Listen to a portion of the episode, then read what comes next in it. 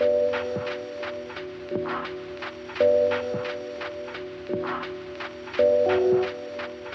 I look back and I think about the most hurtful things I've ever said, almost always, these things erupted not when I was feeling strong or powerful, but when I was feeling weak, diminished, but still knew I held one final weapon, one small piece of power, my words.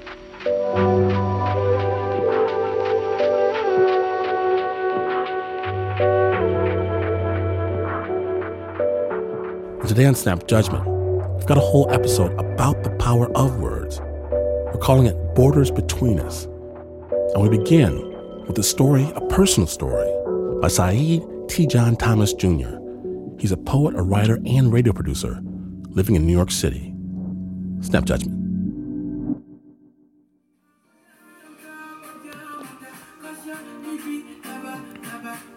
Hey, Google, pause.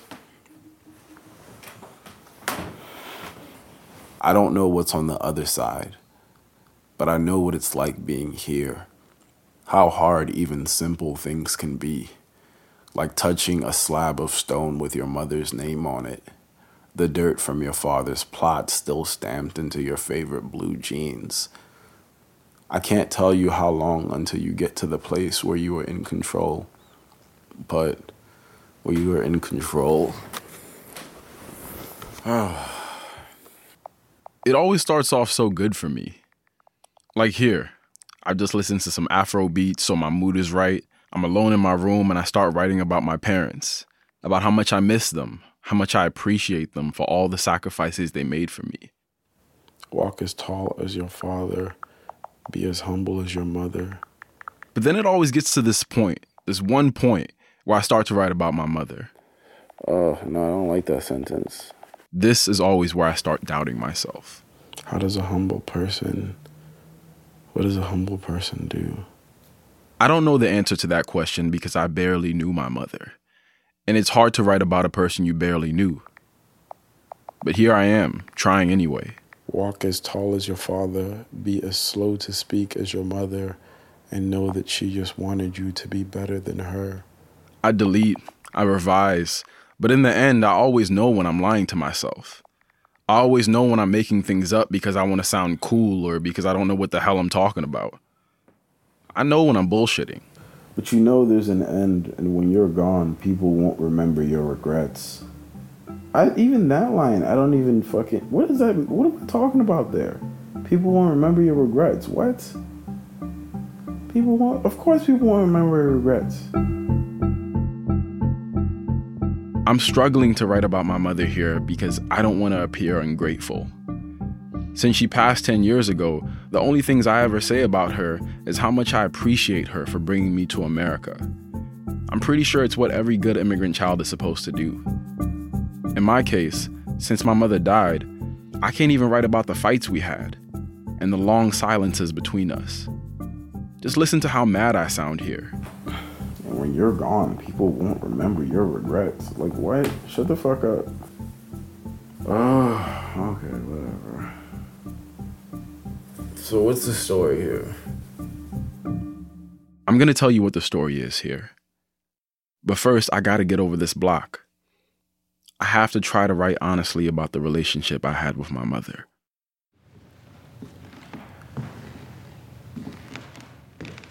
The room. My room couldn't have been that messy when she walked in.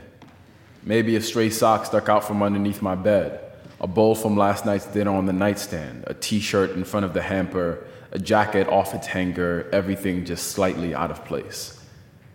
But it was disorganized enough that my mother shouted my name like the world was ending. Saeed! When I reached the room, she didn't say a word. Her eyes did all the talking. For months now, they had become the color of the hallway light. So yellow, it looked like she'd swallowed the bulb. She shuffled over towards me. She moved slower these days, but her anger was still one of the healthiest things about her. It was the one thing the chemo hadn't taken away. When my mother started yelling, I couldn't figure out why she was so upset. I was 16, and my room wasn't even that messy. But what my mother understood that I didn't was that her world was ending. She was running out of time, had a few months at best, and if she hadn't gotten through to me yet, these small lessons of manhood, like keeping your room clean, brushing your teeth, applying deodorant on in the morning, if she was losing these tiny battles, then what would happen to me? Who would help me become a man when she was gone?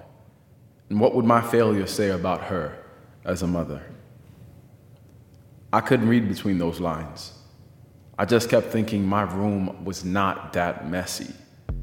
She talked and yelled until I grew sick of her voice. I needed her to shut up. I don't remember what I said, but I remember the shock that fell across her face when I said it.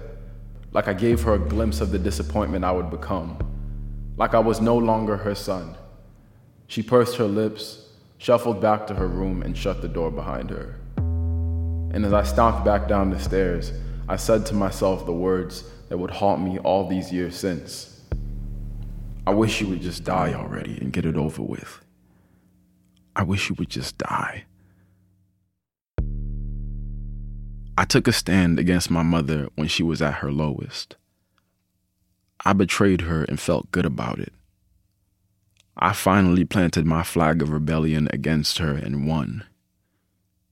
But now, 10 years later, I need to try and take that flag down and put it away.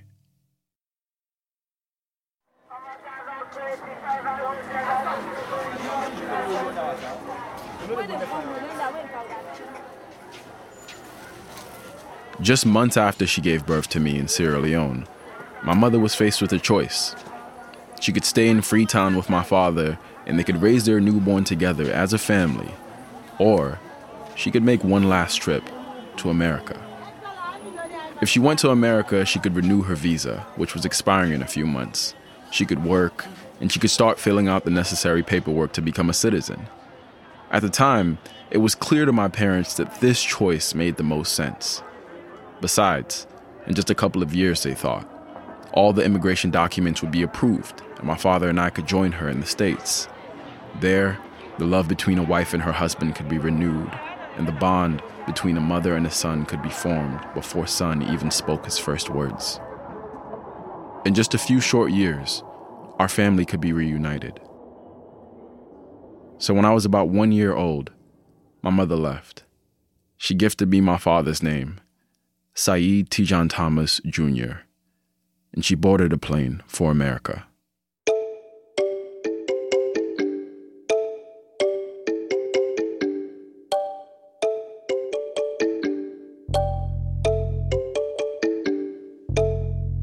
But by the time I'm 3 years old, I'm still in Sierra Leone.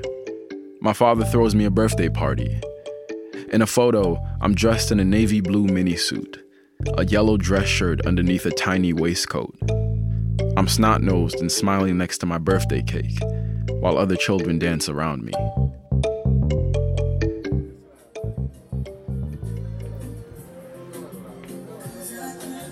At 4 years old, I'm speaking. I'm saying enough words now to be able to respond yes or no.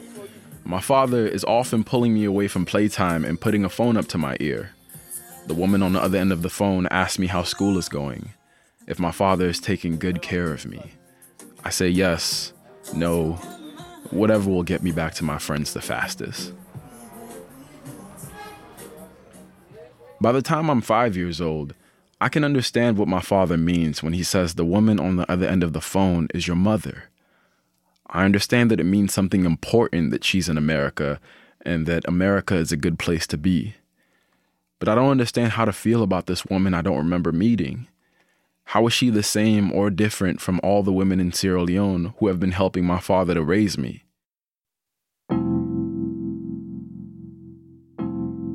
At age 6, my father tells me she's coming to visit.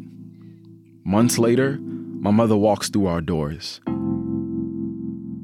And when I see her face for the first time, I'm not sure how to react. Her name is Aminata.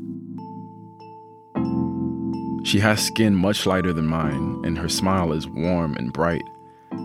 The gold jewelry around her wrists, her rows of necklaces, her sweet scent.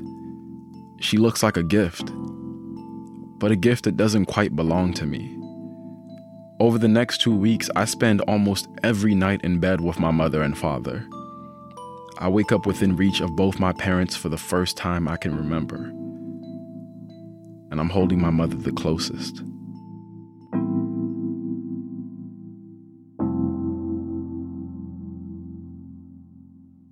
At 7, my father tells me it's almost time.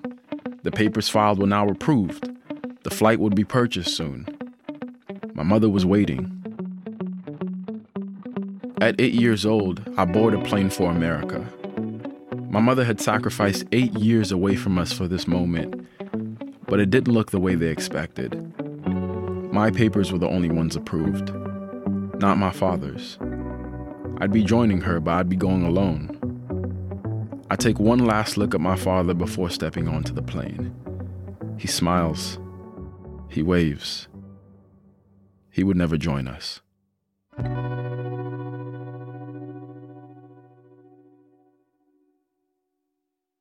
The next 8 years I spent with my mother in America were not what I had expected. Her smile was still bright, but I rarely saw it.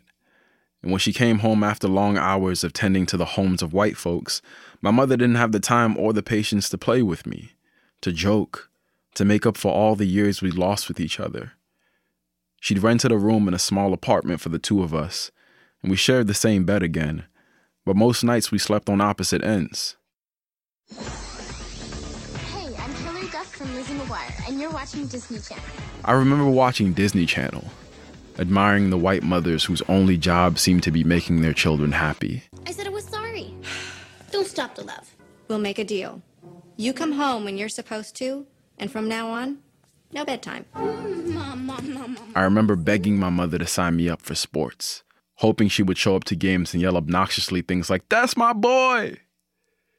But as she worked well into the night, I walked home alone after games, warmed up cold food from the fridge, sat in front of the television, and wished I was white.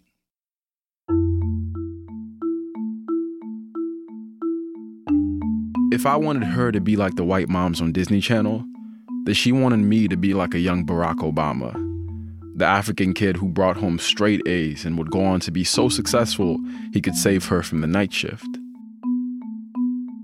But the only thing I brought home from school was trouble. I stole, I fought, I cheated on tests. I got into trouble because trouble gave me an identity, one that was more interesting than the one my mother had in mind for me. My mother and I, it always felt like we were not who we wanted each other to be. Like the only thing we had in common was that we were trying to survive in America. By the time I was 14, we'd gotten word that my father died back home. And at 16, I'm standing in the hallway with my mother again. She tells me she's found a lump. A few months later, she was gone too.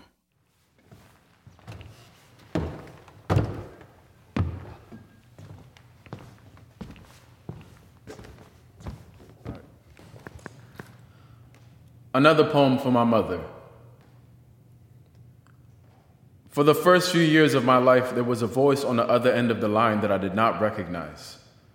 I heard it on my birthday, on Eid, and whenever I was sick. The voice always seemed to call when there was something to celebrate or something that needed mending. It was my mother's voice, reminding me that she was always there, even when she wasn't. We held the whole relationship over the phone, from dial tone to ring to the operator announcing that the credit was almost finished. We talked on borrowed time, trying to maintain connection an ocean apart. Even though all she did was ask me questions and all I did was answer yes or no, it brought me some small comfort. Her voice. A few days after she died, I tried to call her. I laughed at myself when I picked up the phone. What was it that I had to say to this woman that made me foolish enough to forget that she was no longer here? I think I finally know the answer. I want to do what she did for me growing up. I want to ask her questions. What happened to the woman on the phone? Why were you so different in America? Was I a disappointment to you? Was I the reason you died?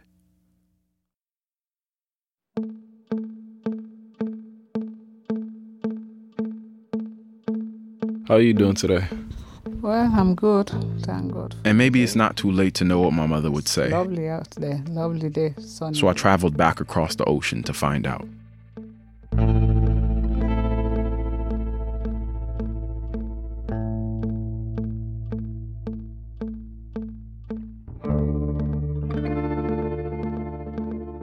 After the break, Said returns to Sierra Leone to see what he can find out about his mother. Snap Judgment.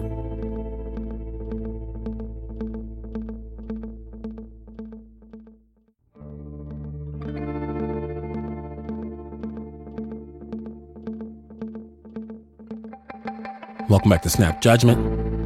When last we left, Said was about to get on a plane to go back to his homeland, Sierra Leone, to find out more about his gone but not forgotten mother. Snap Judgment. So I'm working on this story about getting to know my mom a little bit more and kind of working through the difficulties between me and her's relationship, but also just trying to figure out who she was outside of me and what led to the short time that me and her had together. Like what, I think by now, you know, I have, maybe you don't, but I have like a lot of regrets and things that I wish I could have said to her and things I wish were different between me and her.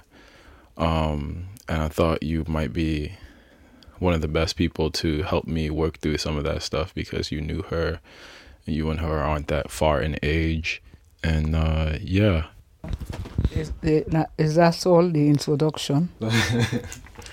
Yeah, that's the introduction. Okay, well, we're on to it. Okay. I'm sitting with my mother's sister, Kadijatu Suma, or as I like to call her, Auntie Kadi. We're in her modest apartment on the west end of London. She sits up in bed and rests her back on a pile of pillows. From almost any angle, Auntie Kadi's face resembles my mother's. The smooth brown cheekbones, how they rise all the way up to meet her small eyes when she smiles, how those eyes can command respect and invite you in at the same damn time. From this angle, though, her left side, I see the only difference between her and my mother, a single gold tooth. Every time she speaks, it shines. Even though they share similar features, Auntie Kadi jokes that when they were younger, people always said my mother was the pretty one. And she agreed. Very beautiful. A woman that's loving. Oh my God, she was classy. Everyone loves her. People, oh my God, I'm telling you, Said, your mom, she just came like flower. When you look at her, what was your favorite feature about her? Her smile. Her smile, when she smiles at you. Honestly, you love a human being. Said, I'm sure you saw that. I did see that. It wasn't hard to notice my mother's smile and radiant beauty, but it was hard to know the woman behind it. I had no idea what she was like growing up, before America. Very athletic. She was sporty. We have so many medals, cups in our house, just in her name. Would you guys sometimes talk about, you know, what you wanted to be when you grow up and like your aspirations and your hopes and dreams? Yeah, I wanted to be a lot of stuff because she was very intelligent. She wanted to be a secretary. When she was about my age, in her early 20s, my mother traveled to Europe, spent holidays in Switzerland, attended school in England, and earned her certificate as a secretary. Then she moved back home, got her dream job, before marrying my father. This portrait my aunt was painting of a younger Aminata, it didn't quite match the mother I knew. Why was she so reserved? Reserved. Why? You were not the only one she was like quiet to. Auntie Kadi says my mother was always the kind of person who kept to herself, even from her sisters. But something about coming to America made her retreat even more into herself. It made it worse. She wasn't social. All she does was work. Work, work, work. Work, home. My mother and I could be in the same room and not say much to each other. We could be listening to the same song that we both liked, but never sing along together. Our distance may have been because she was tired and stressed from work. I got that. But I still resented her. Besides, back in Sierra Leone, I was used to living with a parent who made me feel special. My father. It was just different. He was a different person. I mean, you know him. Like, he was very likable. He was, when he cares about you, he's, you know, plays with you. Like, he would take me to the beach every Sunday, and he would give me, he spoiled me. He gave me anything I ever wanted. And I just felt like the center of his world. It was unique. It was like the only, I've never experienced anything like that. And so when I think about him, I don't have any regrets.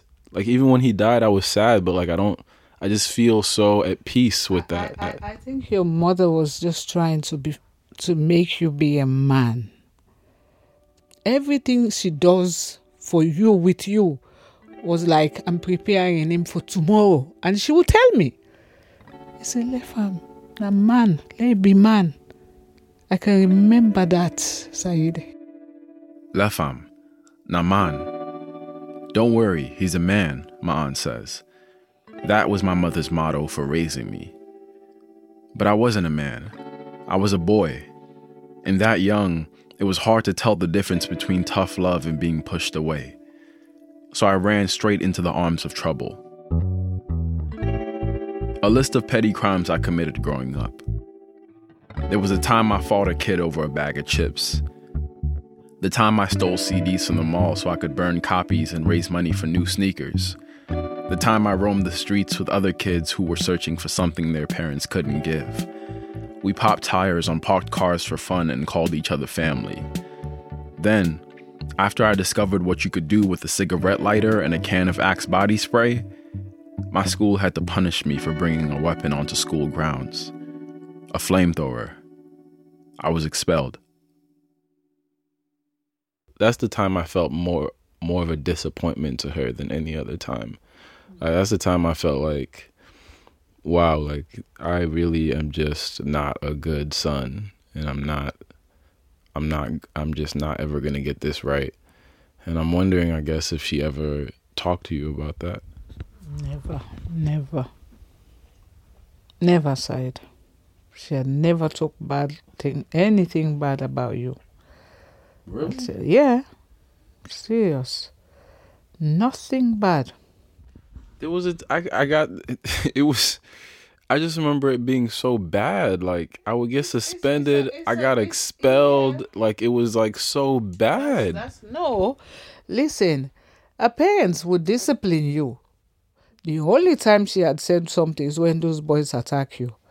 She called me here. She was so angry. I mean, furious. Very angry. Oh, right. The boys attacking me. I had forgotten all about this story. During my terror of pissing people off, I had pissed off the wrong kid. After school, he showed up to my house while my mom was at work. I saw him through the peephole flanked by two guys bigger than him, but I stepped out anyway. Fuck it. Next thing I knew, I was eating size 9 Nike boots and Air Forces as they stomped me out on my welcome mat.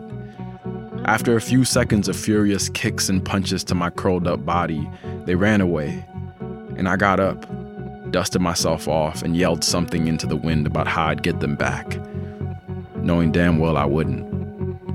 And I went inside. Days later, my mom asked me why I was limping, and I told her. She asked if I was okay. I said yes, and we left it at that. After all the stress I'd put her through, I didn't expect her to have sympathy for another one of my troubles. And I thought she didn't. But apparently, she'd called my aunt. You may have noticed my Auntie Kari sometimes slips into Creole. She's doing that here. She's saying that my mother called her after the boys attacked me. When she picked up the phone, apparently my mom said to her, Some boys went and beat up Said. I'm going to go see the head teacher today. My stomach has been in knots. The pain feels like giving birth to a child again. They're trying to kill my child. I swear to God, if those boys touch my son again, I'll find a gun for them. Ma just laughed her off, the way she's laughing with me now.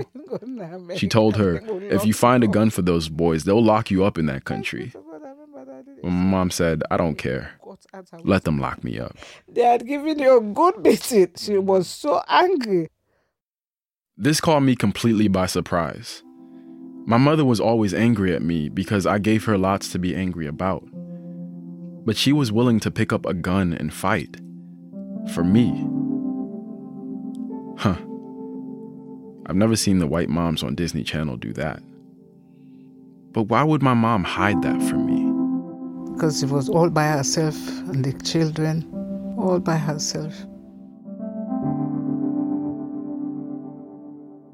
My aunt says my mother wasn't the kind of person who laughed all the time, or even told you what was on her mind and how much she loved you. She was the kind of person who thought hiding your emotions is the best way to protect the people you love. Aminata don't play. She doesn't know how to dance. Did you catch that? She said my mother didn't know how to dance. I'm serious. Wait, she doesn't know how to dance? Honestly. If she see the way my mother dance.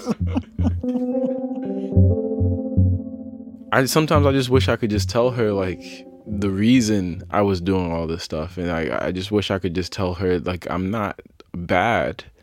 I'm not a bad kid. When she would like talk to me and tell me the things that was how I was destroying my life basically and how I was like disappointing her, I would understand her. You know, it's not like I couldn't understand. It's like I was seeing myself through her eyes and I could see what she was saying, but I just couldn't really translate that to my life because other things were more important, you know, like getting other kids to like me at that age was like more important to me than listening to my mom, you know? It was really hard for me that I couldn't tell her that, you know? That I couldn't just tell her, I'm not doing this to hurt you. I just don't know what is going on with my life right now.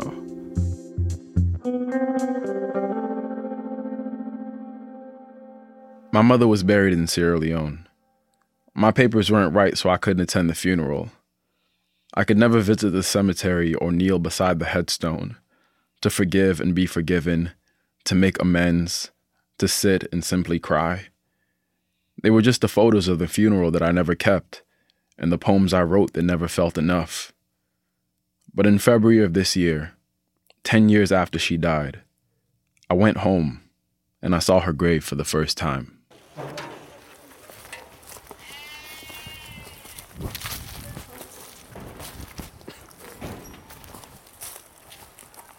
I didn't know what I would say to her, but as the tears began, the only thing I could utter was, I'm sorry.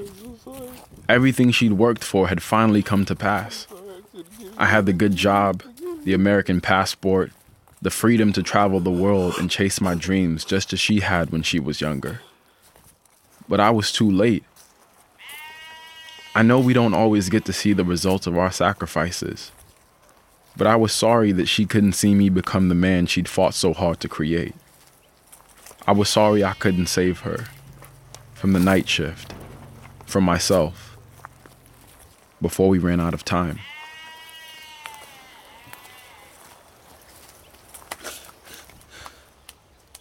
You don't have to be, you were a child, Said. What do you want to give your mom at that age? Excuse me, a child have to play. A child have to be disturbing. Don't do that. She was just being hard on you for you to be a better person. You understand? You haven't done nothing, okay? But it felt like my responsibility. It just feels like I was responsible for something. It just feels like I. No. It feels like I couldn't stop something, or I was supposed to make things better. I was the person she was grooming to be the person to help her. But then I put her through so much stuff. It just felt like it was my fault. No, Saidu was there. You didn't do, she had never felt any bad thing about you, Saidu. No. You were a poor baby. You were small. Well, Saidu, don't say that. I beg you. You haven't done nothing wrong. You were her idol. She was just being firm with you for you to be a man for today. That's not your fault. And maybe my aunt is right. It's perfectly normal that as a teenager, trouble is all I could afford to give my mother. And her saying this, it almost frees me. But I know I haven't told my aunt the whole truth. There's still one thing that hasn't let me go. The thing I couldn't even bring myself to ask my mother forgiveness for at her grave. There's one more thing that I feel like I need to say to you. I've never said this to anyone before. I never told anyone this before, but this is a thing that happened. And we were home together. I think it was just me and her. And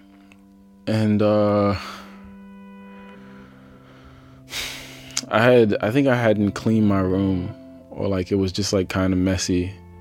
And I start to tell her about the room. She was like yelling. She was like so. My mother's anger. Like she was the kind of my anger. I start yelling back at her. I don't even know. And the thing I said after the argument. Just die, because I can't do this anymore. I wish you would just die already. I wish you would just die. Do you think that thing that I said to myself, where I felt like I was wishing my mom was dead, do you think that's something that she could forgive, that any mother could forgive? Why not? Said is how you felt. She had upset you. Said, even if you had said it, she heard it. It's just what you feel like saying that moment, Said. You understand? Your mom is a very forgiving person. She will. Even me, I had said bad things like... It might have been my eyes turning red or my voice beginning to crack, but she could tell I wasn't convinced that my mother would have forgiven me. So my aunt kept making her case. She told me a story about when she was young and angry at my mother. I was bad. I'm serious, Said. My mom and her other sisters were going out. They were going to a theater to go and watch some concert. I went to do laundry. They left me. When she found out that they'd left to go to the concert without her, she was so angry. She prayed that God would crash their car. I see Papa God for the lake, God make them get big accidents. Me, I saw one side. You can't believe it. They almost died. When my mom got back home, she told the family they'd gotten into an accident, a pretty bad one. Their car had flipped over on the way to the concert. And my grandma, who had heard my aunt cursing her sisters earlier in the day, immediately launched into yelling at Auntie Kadi, chasing her around the house to beat her, calling her a witch. That witch man, and then a witch.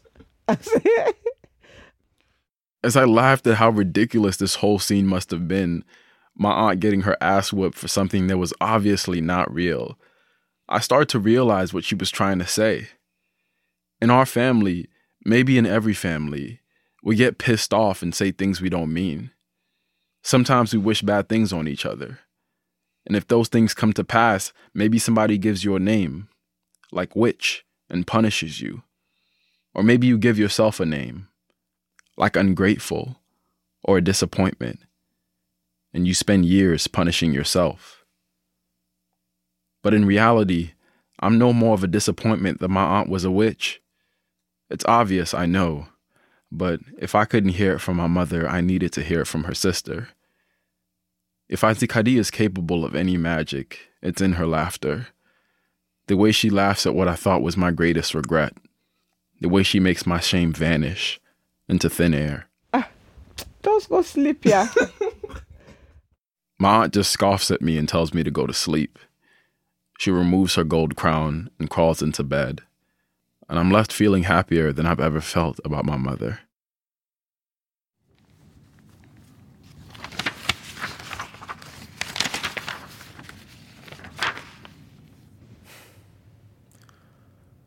borders between us. It's not just about forgiveness. It's about sacrifice. From the time I was born, you gave up so much of your own life to bring me to America. And when I arrived, I saw how that decision was still taking its toll on you, on us. So I learned to make peace with your silence and anger.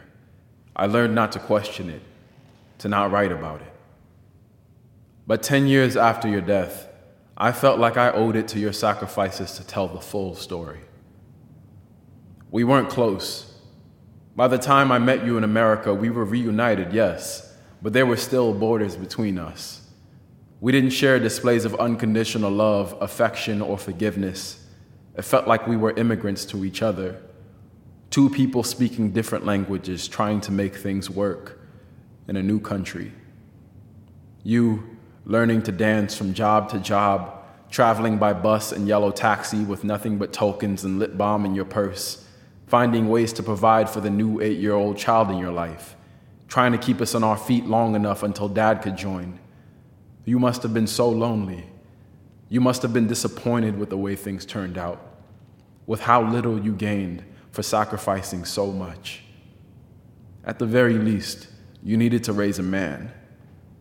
And me, so tired of holding my tongue about the pressures of being a mother's last hope, I let go and said the wrong thing at the wrong time.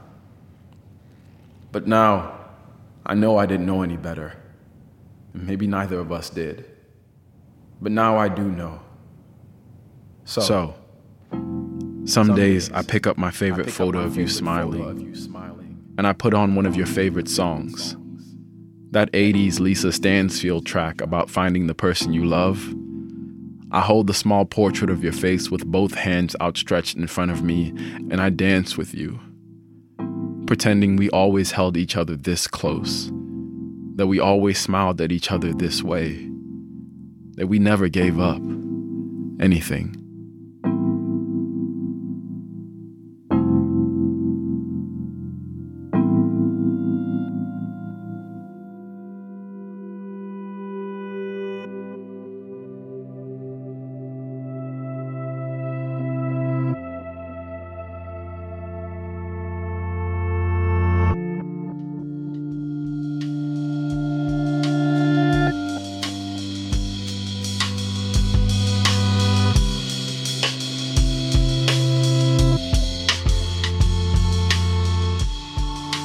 The story was told to us by Saidu Tejan-Thomas Jr. and produced by Saidu and Jay Allison for the public radio website Transom.org. Transom.org, where you'll find the original version of this story, along with ideas, tools, workshops for telling your own story. Listen when I tell you, Jay Allison is one of my earliest mentors in radio, and Transom.org is an invaluable resource for anyone who wants to explore the universe of audio storytelling. Transom.org. The music that you heard was by Bobby Lord and Timothy Ogumbiyi. Funding came from the National Endowment of the Arts and the supporters of Transom.